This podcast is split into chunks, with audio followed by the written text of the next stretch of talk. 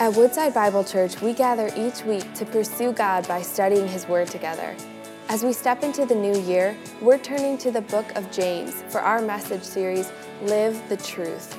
In a culture preaching the power of whatever feels right to you, it's time to set aside positive vibes for a truth you can stand on. Join us as we answer James' call to reject the latest feel good message for a mature faith.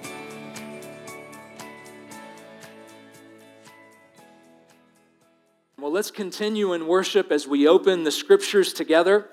And this week, we're turning to the book of James. This week and the next several weeks will be in the book of James. If you have a Bible and are following along, um, James is tucked into the tail end of the entire scriptures.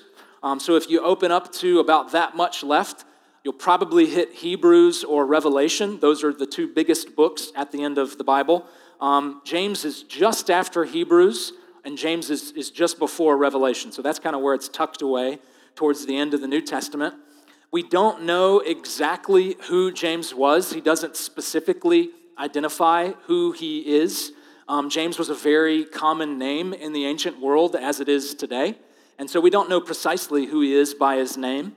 It's likely that he is the brother of Jesus. We do know from the Gospels that Jesus had a brother um, the son of Mary and Joseph, who was named James, a man who later became uh, what the Apostle Paul called a pillar in the church in Jerusalem. Um, so Jesus' brother James became a follower of Jesus and eventually became a strong leader in the church in Jerusalem. You know, Peter and Paul were sent out from Jerusalem, but James stayed there um, throughout his life, throughout his ministry, and helped uh, maintain that establishment. Um, it's likely who this author is. Um, as prominent of a leader as James was, and um, as influential as this letter came to be, it's likely who the author is James, the half brother of Jesus. James is writing to the church. He says there in verse 1 to the 12 tribes of the dispersion. He refers to the church as the 12 tribes of the dispersion, likening the church to Israel, the 12 tribes, just as the Apostle Paul did in Galatians chapter 6. He referred to us as the new Israel because we are what Israel was supposed to be God's people on earth, scattered throughout the 12 tribes of the dispersion. So James is writing to the church and he offers all sorts of instruction related to the Christian life. You know, I've read biblical commentaries and biblical scholarship on James over the last couple of months leading up to these sermons, and one thing that's unanimous amongst these scholars is that there is no kind of unifying theme or structure, um, especially as opposed to the letter of uh, uh, the letter to Rome that the Apostle Paul wrote, Romans. It's very structured. Uh, Paul's argument is very tightly wound, and you can sort of follow the logic in a clean way. That is not the case with, with James' letter to the church. It feels much more random, it's hard to put a structure to it, and especially in these opening verses, it's just sort of rapid fire instruction related to the church on any number of things. But very interestingly, the first instruction he has to offer for the church, for us, relates to us walking through trials relates to how we view our suffering and God's purpose in it. So it must have been a big issue if it was the first thing that he wrote to the church, and certainly it remains relevant for us today. So let's read these verses James chapter 1, verse 1, only through verse 4. Brothers and sisters, hear the words of our God. James, a servant of God and of the Lord Jesus Christ to the 12 tribes in the dispersion. Greetings. Count it all joy, my brothers, when you meet trials of various kinds. For you know that the testing of your faith produces steadfastness. And let steadfastness have its full effect that you may be perfect and complete, lacking in nothing. This is the word of the Lord. Thanks be to God. One of the first diseases recorded in human history was leprosy. There's an Egyptian papyrus document from 1550 BC that describes a person suffering from what must be leprosy.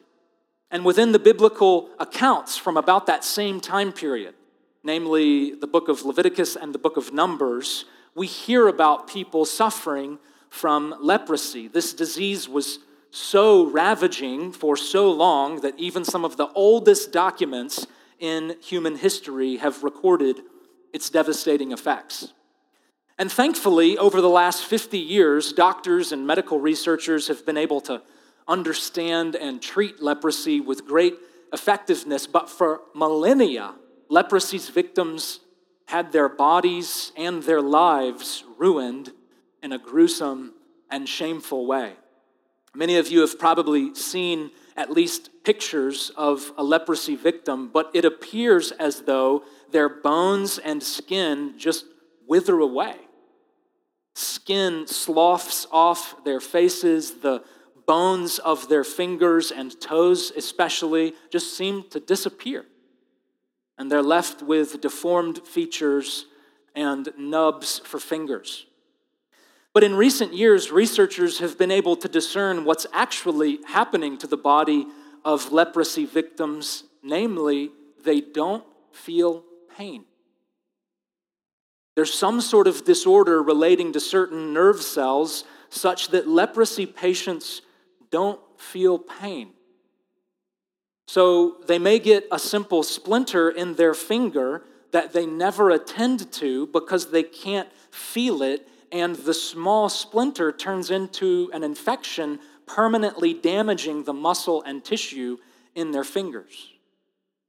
Or they may sprain their ankle badly from a small slip or fall, but they can't feel the pain in their ankle, so they keep walking on it like normal, and it results in long term damage to their ability to walk. Or even something as simple as blinking their eyes. Leprosy victims can't feel their eyes drying out, so they don't blink the appropriate amount, and this results in many of them losing their sight. So you may look at a leprosy victim and think, man, that looks painful, but it's not.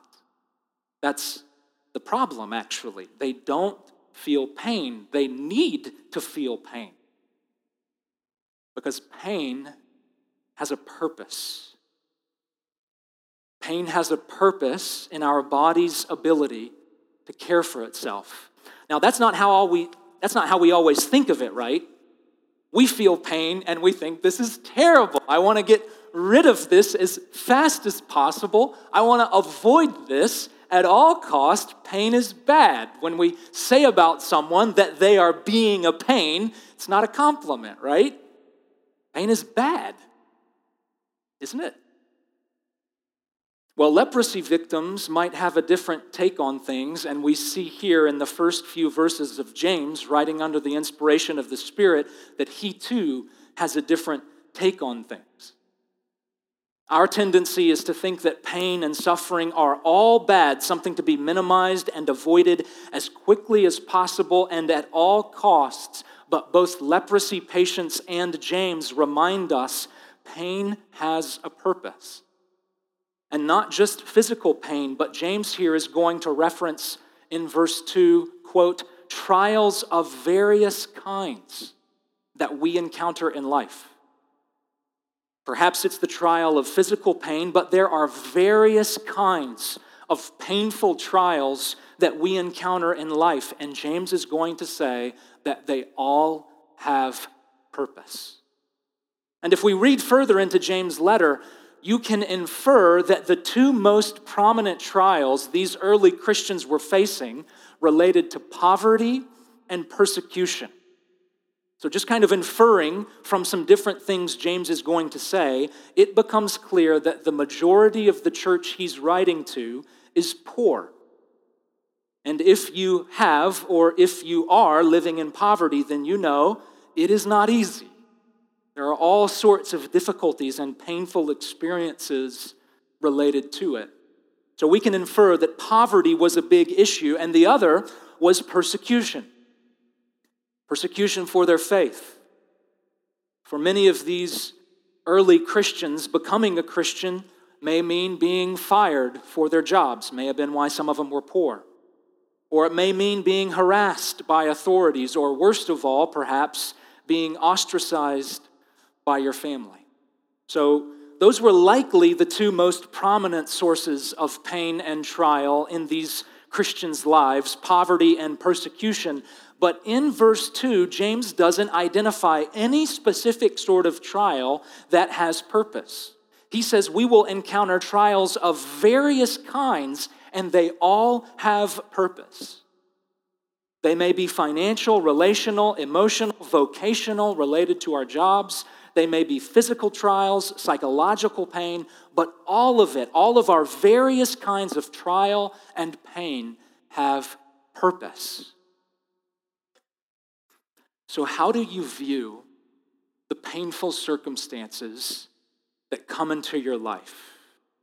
How do you evaluate suffering? What value do you place on suffering? Is it all bad to be avoided at all cost, or do you understand and are you embracing the truth that pain has purpose?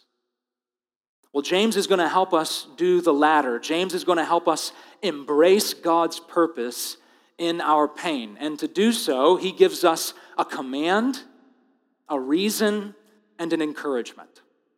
A command, a reason, and an encouragement in order to help us embrace God's purpose in our pain. So, first, the command.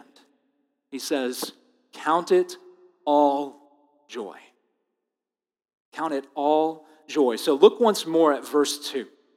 James begins his letter, his opening instruction, like this Count it all joy, my brothers, when you meet trials of various kinds. So, this word count is also sometimes translated consider. Consider it all joy when you encounter various trials.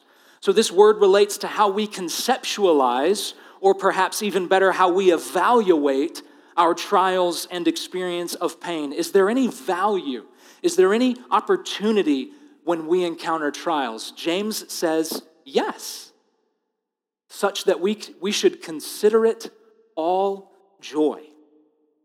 Now, it's worth mentioning here that James is not saying to count it only joy when you encounter trials. No, when you encounter the trial of losing a loved one, for instance, there is going to be deep sadness. And there should be. It's not all joy in that sense of all. Jesus himself wept bitterly when his friend Lazarus died. So when James says, Count it all joy when you suffer, he doesn't mean joy exclusively as opposed to any other emotions, but rather the all relates to intensity or sincerity. In other words, count it a sincere joy when you encounter trials, or as the NIV puts it, I think better, count it a pure joy when you encounter trials. So we are going to experience other emotions when we walk through painful trials frustration and anger, fear and anxiety as I mentioned, sadness and grief, even shame and humiliation. Certainly, the trial of leprosy has brought much shame to its victims. So, there will be a range of emotional responses when we suffer, and that is okay. But incredibly, contrary to conventional wisdom, James here says when you encounter trials, when you walk through suffering and pain, count it all joy. Consider it a pure joy. It's worth reflecting here a moment on the nature of this command because my concern is that this command, count it all joy when we encounter trials, my concern is that it may have the reverse effect that James intended for it too. Because imagine you're walking through a painful trial and I come up to you and say, hey, count it all joy. Come on, buddy. Nothing to be sad about, nothing to be mad about. The Bible says, count it all joy. So chipper up, be happy, turn that frown upside down. But I don't think that's the spirit of this command at all.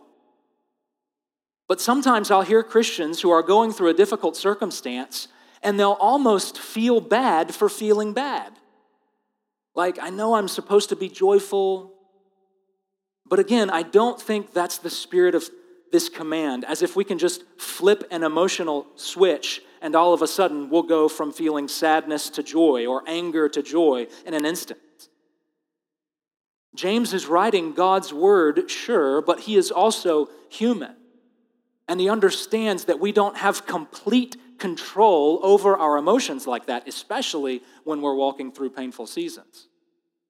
So, with this command, count it all joy when we encounter various trials, I encourage you to receive the command as a plant receives water.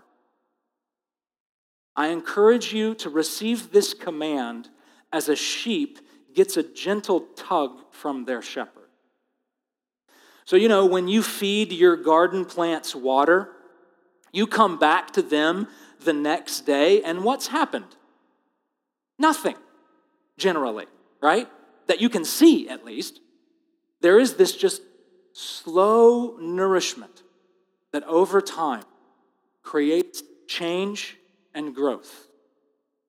Or when a shepherd is guiding his sheep, generally speaking, he doesn't at least always, I imagine, whack them with his staff right away. Instead, oftentimes there's a soft but firm guidance toward the right direction. Well, I think those are helpful ways to view this command. Count it all joy when you encounter trials. James isn't in our face, shouting us down, forcing us to change our emotional state as if that were even possible. Instead, he's trying to slowly nourish us, gently guide us toward a frame of mind and heart whereby we can view our trials as an opportunity for joy and not just endless misery. And so, likewise, brothers, sisters, I urge you, when you encounter various trials, as you feel the painful effects of life in a broken world, consider it all joy. When your job is wrongly taken from you, when your financial resources are dried up, when your physical vitality starts to fade, when anguish fills your soul, when misery surrounds you, consider this a pure joy. This may be the opposite of everything you feel. This may be the opposite of conventional wisdom, but such is God's word, right? It often confounds us, it often confronts our conventional wisdom. Count it all joy when you encounter trials of various kinds. So, to embrace God's purpose in our pain, James shares a command count it all joy, and he shares a reason. Trials produce steadfastness. Trials produce steadfastness. So, in verse 3, James is going to share the reason why God's people can count it joy when they encounter trials. He says, Count it all joy, brothers, when you meet trials of various kinds, for, in other words, because you know that the testing of your faith produces steadfastness. So, James says that when we encounter trials, when we experience seasons of suffering, our faith is tested. And that word tested could also be translated refined. Our faith is tested through trial, our faith is refined by the purifying fires of suffering that we go through in life. And James says that these tests and this refining process produces in us steadfastness. They produce in us a strength and endurance that we didn't have prior to.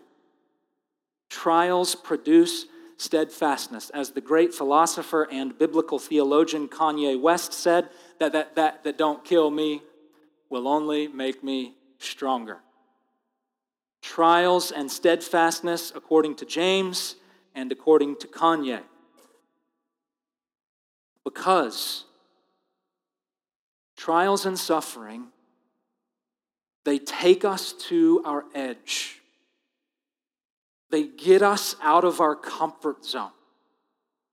They take us to our breaking point, and it's only when we get out of the status quo, get out of our comfort zone, that we can get stronger and go past our edge. It's exactly what Jesus was doing with Peter on the boat. He was taking him out of his comfort zone.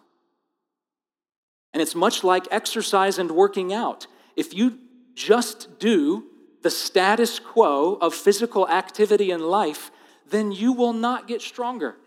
You will stay the same. No, if you want to grow, if you want to increase your strength, you've got to push yourself. You've got to wear your muscles out, which then enables them to rebuild themselves even stronger. As it's often said in gyms and on sports teams, no pain, no. There it is.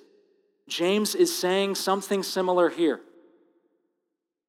The testing of your faith produces steadfastness. It produces an inner strength and resolve that you didn't have prior to and you wouldn't have otherwise.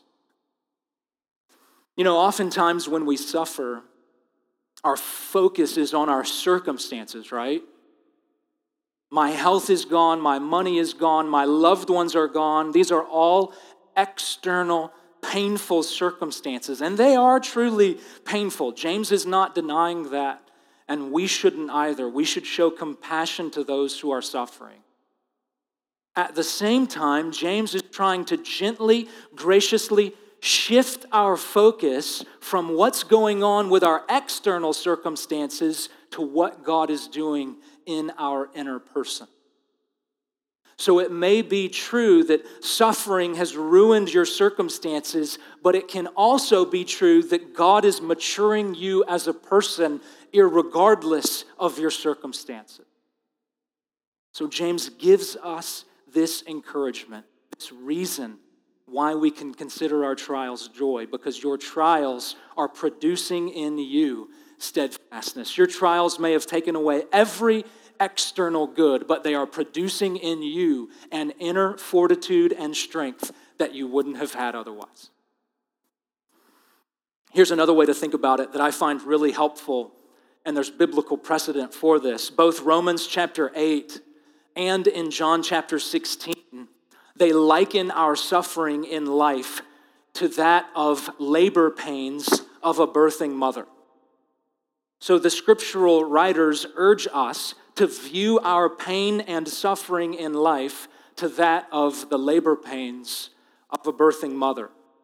So think about it. Obviously, labor pains are truly painful. That's why we have birthing technique or breathing techniques. That's why we have epidurals because it is a lot of pain involved in labor pain. However, we view labor pain differently than we do other kinds of pain, right? Because labor pain has the glorious purpose of producing something new. Labor pain has this glorious purpose of revealing this new life to the world. So, labor pain is pain. It is not fun, I imagine. Certainly doesn't look fun from my experience of watching. But we are able to view labor pain with a totally different perspective from other pains because of the great purpose involved in labor pain, bringing a new life into the world. And so, Paul in Romans chapter 8 and Jesus in John chapter 16, they both say that all of our pain can be likened to labor pain because all of our pain, the various kinds of trials we go through, they are all producing something new. They are creating something new in us, namely the virtue of steadfastness, inner resolve, endurance that we didn't have prior to and we wouldn't have had otherwise. Brothers and sisters, count it all joy because Your trials are producing steadfastness in you. Your painful seasons are stretching you, challenging you, and ultimately growing you, strengthening you. The command, the reason, and finally, the encouragement. Through this process of testing and refining and growing in strength, the encouragement is that you will be made whole. You will be made whole through this process. Look finally at verse 4. Your trials are producing steadfastness, and let steadfastness have its full effect in you, that you may be perfect and complete, lacking in nothing. So James says that as you embrace God's purpose for you in your trials and you grow in steadfastness, then you will be made perfect and complete, lacking in nothing. Now, I prefer, along with many others, to translate this word perfect here instead as whole. Because oftentimes when we hear the word perfect, we think absolute moral perfection, never sinning ever.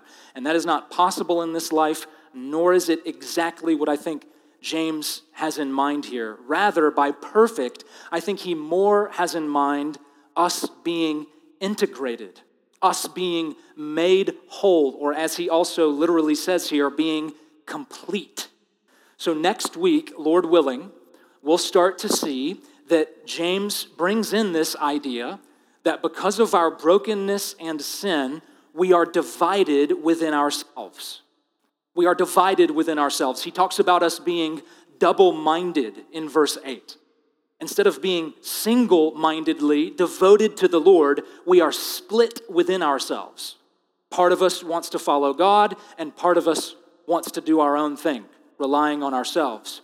But James says here in verse 4 that as we embrace God's purpose in our pain, we are perfected.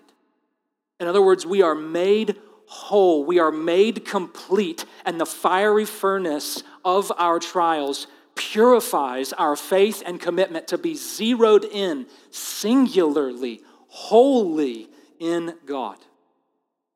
That's his encouragement that as you embrace God's purpose in your pain and let steadfastness have its full effect, you will be made whole. You will be made complete singularly devoted to the Lord, and then he adds, lacking nothing.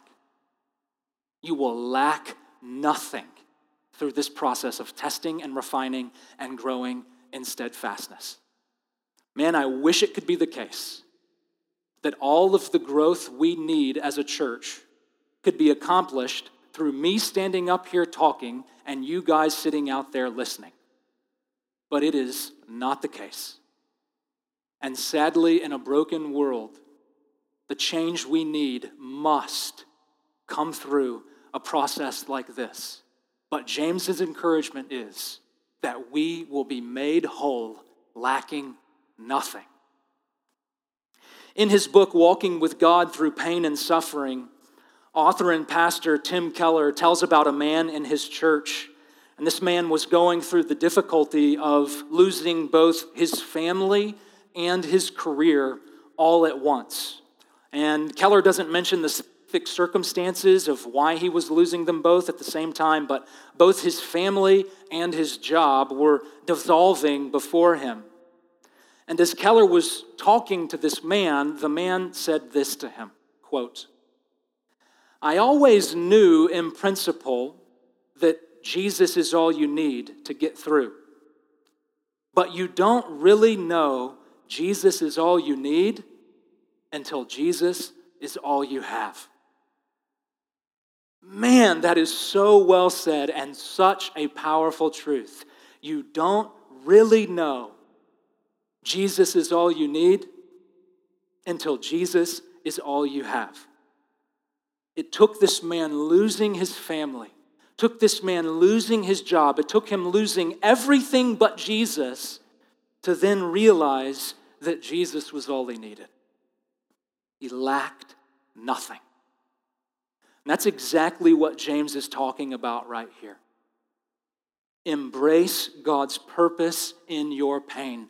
Let steadfastness have its full effect on you, and you will be made whole. In singular commitment to Jesus, because you will have learned that Jesus is all you need. Through trials, you will be weaned off relying on anything but Jesus because Jesus will be all you have. And so James says, You will lack nothing. You will lack your job. You will lack your family. You will lose your money, your health, your dreams, whatever, but you will lack nothing because you will have the one thing you need Jesus. Friends, God has a purpose in our pain the purpose of strengthening us, the purpose of making, making us whole in our commitment to Him. Tragically, in a fallen world, this is the way it has to be. The growth we need and the purposes God has for us can only be accomplished through trials and pain in life. Again, I wish it could happen through me speaking sermons and you listening to them. But tragically, in a fallen world, this is the way it has to be. The growth that we need and the purposes God has for us can only be accomplished through trials and the pain of life. So we've gathered this morning to sit under God's word to allow Him to teach us and guide us in these ways. But now we want to give you an opportunity to respond. So Haley is going to sing this song over us. And I encourage you, if you know it or if you can follow it, feel free to sing along. But this song is a prayer. And whether you sing or just listen, I just encourage you to make this a prayer for yourself that through your pain, through suffering, God would create something new in you. Your circumstances may never change. They may never be what you want them to be. There may never be something new in your circumstances. But the prayer is that something new would change in us new strength, deeper faith, a more singular commitment to the Lord. Let's pray.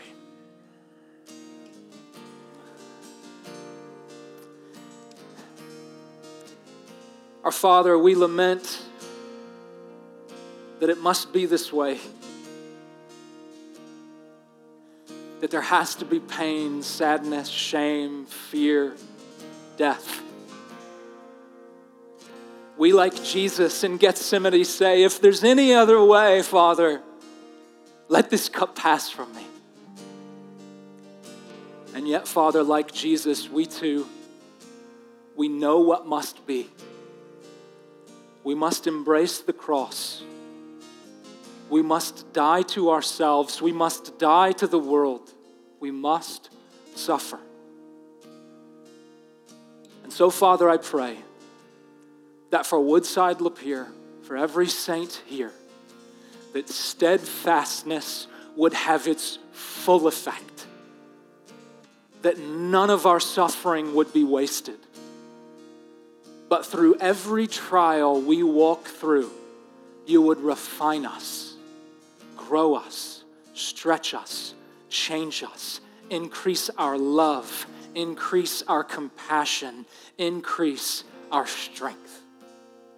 Fulfill your purposes for us, God, even in our pain. And Father, we cling to the truth that we will be made whole. We cling to the hope that you will finish what you've started, and one day, everything everything will be made new and every tear will be wiped away forever. So anchor us with hope even as we continue to walk through every trial. Father, I pray this for your people here and around the world, and in Jesus' name, amen. Amen. Thank you for joining us as we study God's Word together. We would love to hear how God is moving in your heart and get you connected into the Woodside Bible Church family. Head to woodsidebible.org/connect to introduce yourself today.